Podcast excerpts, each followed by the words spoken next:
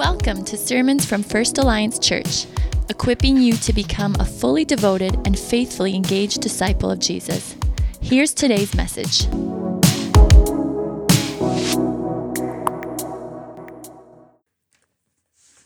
We've been studying in the book of Luke for the last uh, several weeks, and we've been loving diving into scripture. Last week, we looked at chapter 13, and we saw that repentance is our starting point and how we also continue in our journey with Christ.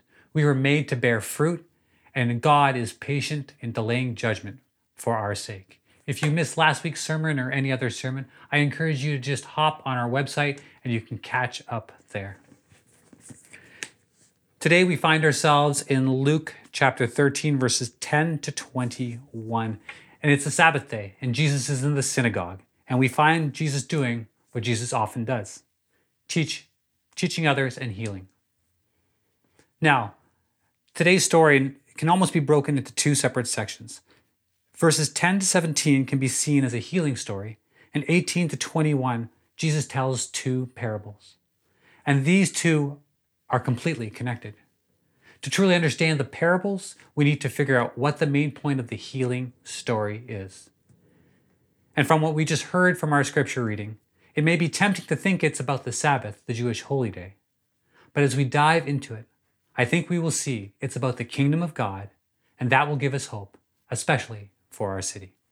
So if you have your Bible open in front of you or on your phone, I encourage you to read along with us in Luke chapter 13, starting in verse 10. And just keep that Bible open uh, for the duration of our time because we'll keep going back and referring to what Scripture says. So let me begin in verse 10. On a Sabbath, Jesus was teaching in one of the synagogues, and a woman was there who had been crippled by a spirit for 18 years. She was bent over and could not straighten up at all.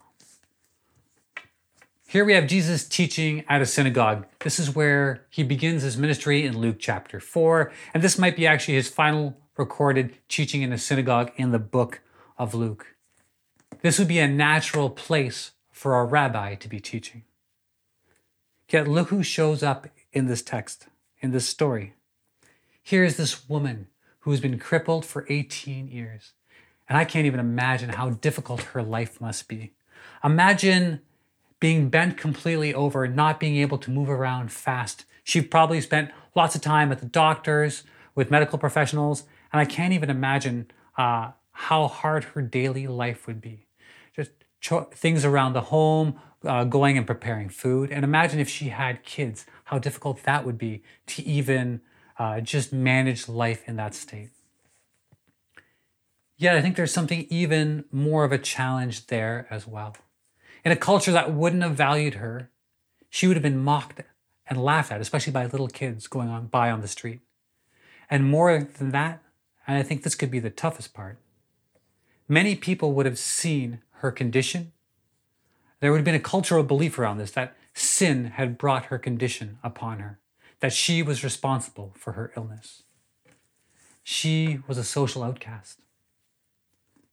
Yet the social outcast chooses to go to synagogue that day. Uh, in today's terms, that she may be that, you know, a homeless person or someone with mental health challenges who shows up at church and the average person doesn't know what to do with them. So they kind of avoid them, they don't engage with them, and it just creates a greater social distance and isolation. Yet look how Jesus responds. In verse 12, when Jesus saw her, he called her forward and said to her, Woman, you are set free from your infirmity.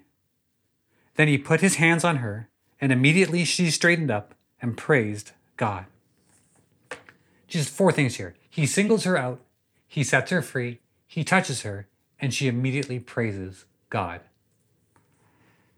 I wonder for someone who was a social outcast like her, when Jesus called her forward, was she fearful?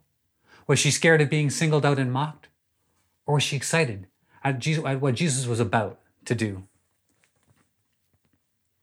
It's interesting also to see when Jesus calls her forward, uh, he immediately heals her and also places his hand on her.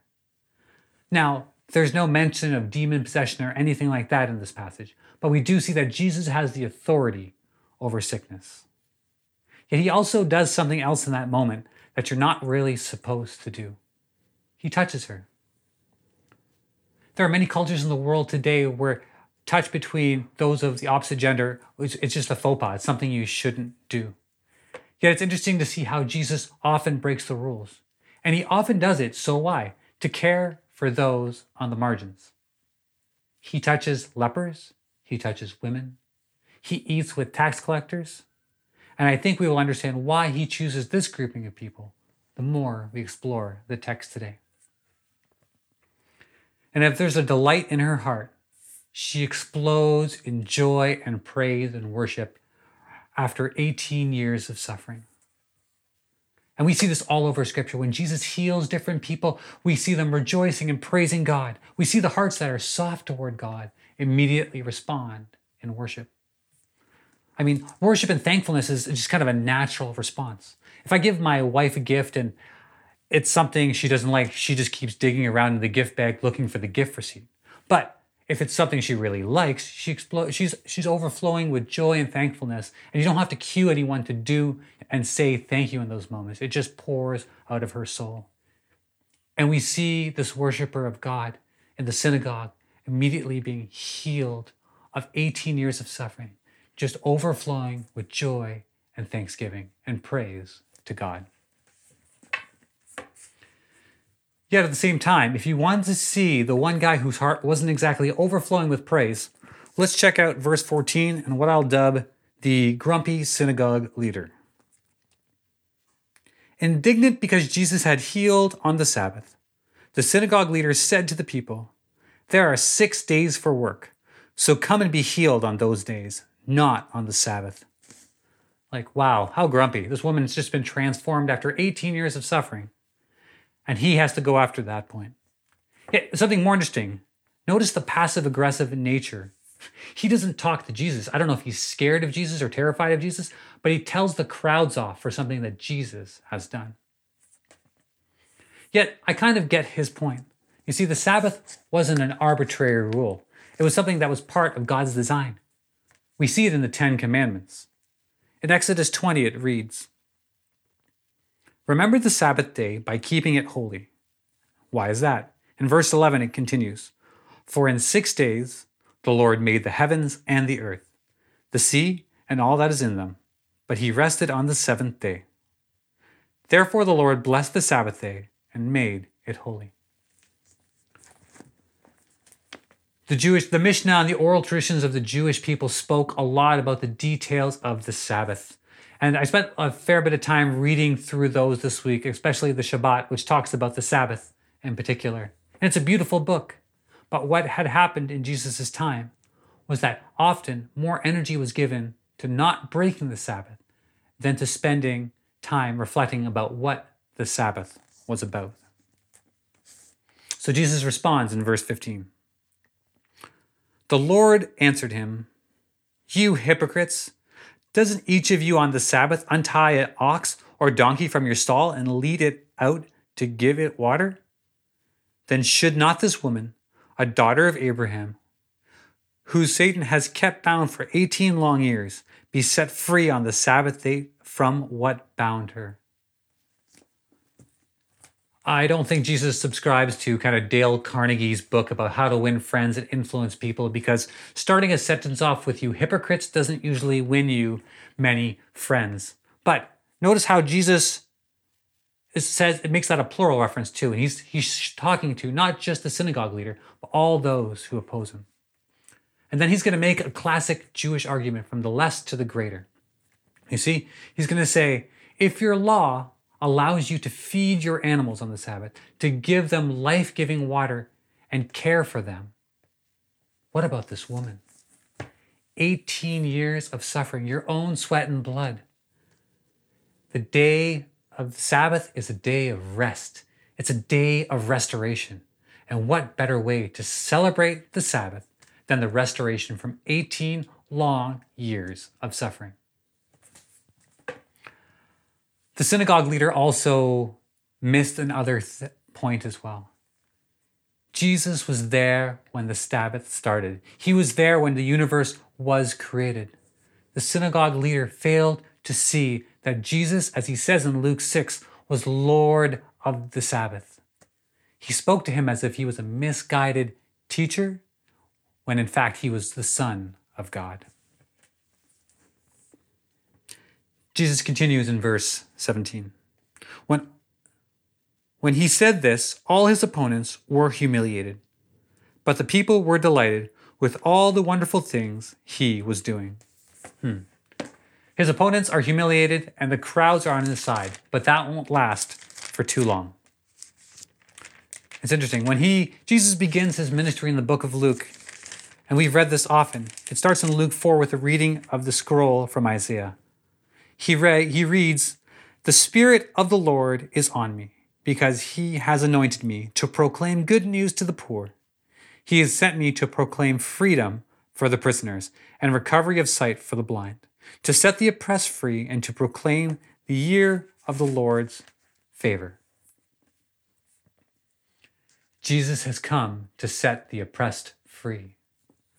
This woman who was crippled for 18 years is exactly the type of person Jesus has come for. The main point in the, from verse 10 to 17 isn't a teaching about the Sabbath, but it's another example of who is responding to the kingdom of God breaking into this world. Yet some of you might be asking, how do we come to the conclusion about the kingdom of God when it doesn't even mention that word in the passage? Well, let's read ahead to the next couple of parables. In verse 18, then Jesus said, What is the kingdom of God like? What shall I compare it to? It is like a mustard seed, which a man took and planted in his garden. It grew and became a tree, and the birds perched in its branches. Again he said, What shall I compare the kingdom of God to? It is like yeast that a woman took and mixed into 60 pounds of flour until it worked through the dough. What is the kingdom of God like, and what shall I compare the kingdom of God to? It's the same question being asked in each story. The two parables should shed light on what the kingdom looks like. So, what's the point in each of these two kingdom pictures? And I'm thankful to Kent Hughes and Alex Alistair Begg for their wisdom and insight here. Let's just entitle these the seed, seed power and the yeast power. The mustard seed might be a very tiny seed to begin with, and it doesn't grow into a tall tree, but the mustard seed was argued by some scholars to be the largest plant grown from seed. The kingdom of God is like the smallest seed. It has a humble origin, but it grows into something big. It's surprisingly big for something that starts off so small. Yet, what about this yeast power? Uh, who has yeast anyways these days? It's like the hardest item to find in the grocery store. Yeah, for those who do have it, and this in the story too, there's this woman is using 60 pounds of flour. So once again, an item that's impossible to come by these days. For those of you who have yeast, and more of us have been baking these days, and you know, comfort baking and gaining weight, that's kind of how the world is working these days. Once you mix your yeast in with your flour, you can't see it anymore, but you see its effect. The kingdom of God is like yeast. You may not see it clearly, but it's there and it's working. It permeates from the inside and transforms the whole dough. There's something delightfully subversive about these parables. The crowds are wondering when the Messiah will sweep in and overthrow the Roman Empire. The synagogue rulers of the day assume we'll, they will have an important part to play in this inbreaking kingdom. Yet who does? When we look back at this healed woman just standing there, we see a perfect picture of the kingdom of God. It's like a seed. It has a humble beginning. Yet it doesn't, that doesn't prevent it from impacting the world. It's like yeast. You may not be able to see it clearly, but it's there and in the midst of everything, and it's transforming lives. This is the kingdom of God. This is his upside down kingdom. And this woman we see in Luke 13, this one who has been healed from 18 years of suffering, is a perfect picture about the kingdom of God. And a perfect picture of, picture of the demonstration of the power of the kingdom of God. It's not the ruling elite, the Harvard grads, those who we deem to be wise. So, who is it? As Jesus said earlier in Luke, the blind receive sight, the lame walk, those who have leprosy are cleansed, the deaf hear, the dead are raised, and the good news is proclaimed to the poor. God will use anyone in his kingdom, but throughout the book of Luke, we see it over and over again. God is calling the marginalized, lepers who were cast out of their city, women who were deemed to be inferior, tax collectors who were the scum of the earth, and he calls them to be his agents of change throughout the world. Think about it. When Jesus came to this earth, he was born in a barn, and the angels, the first people they told, were these lowly shepherds. Who were the people that followed Jesus upon his call? Fishermen who were kind of the bottom rung of society. When he proclaimed the good news, it was the disenfranchised and the broken, those who saw their great need for Christ, who responded to this call of the good news and began to follow Jesus. And don't forget, those misfits, those outcasts are the ones who turn the world upside down. Even for myself, I often don't think that misfits and outsiders are the ones who are going to transform society. Yet, this is how God's kingdom power is often at work.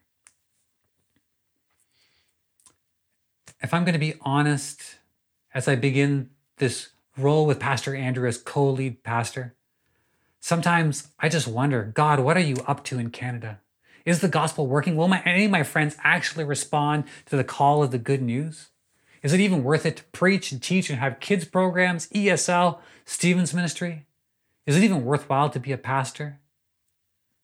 Yet as I was preparing the sermon, I felt God rebuke and encourage me at the same time. His words of rebuke were simple. You misunderstood, Tim, you misunderstand how my kingdom breaks into this world. It's not your wisdom or leadership that's needed. Yet God also encouraged me keep your eyes open, for I am already at work, and get excited for how my upside down kingdom will grow and seep throughout this entire land. That is our call at First Alliance to partake with God's work in this world. And in that moment when I felt discouraged, I heard God's voice of rebuke and encouragement just lifted my soul. And I stopped. And I laid on the floor in my room and I cried. And I worshiped God with shouts of praise. And in my brokenness, I recognized I was just like that woman who was healed, desperately in need of Jesus. When we, the church, rise up and follow the move of God's kingdom in this world, our country will be shaken, our city will be transformed, yet it may happen in all the subversive ways of God's kingdom breaking into this world. And that is something I want to be a part of and something that we are all invited to partake with. So, where do we go from here? Maybe a couple, four questions to consider. Number one, where do you need God to heal you, like this woman, as we see in verse 12? Whether physical or spiritual or in some other way. Where do you need God's kingdom to break into your life, work, or community? seek and pray for that. From verse 13 Is your heart soft? Is it set towards Christ so that it overflows in worship toward Him? Thirdly, in what ways do you see the kingdom already breaking into this world? And lastly, in what ways do you desire to see his up down upside down kingdom continue to transform our society? Let me close this in a word of prayer. Father, thank you for this beautiful, magnificent picture of your kingdom and this woman who suffered for 18 years, yet was healed. And as your upside down kingdom, one of power, one that starts off as a small seed, one that is yeast that permeates the whole dough, breaks into this world. Father, let us clearly hear your voice and partake in your work in this world. Thank you that your kingdom is at work and alive. Give us your eyes to see how you are at work and how we are called to participate with you. And we pray this in Christ's name. Amen.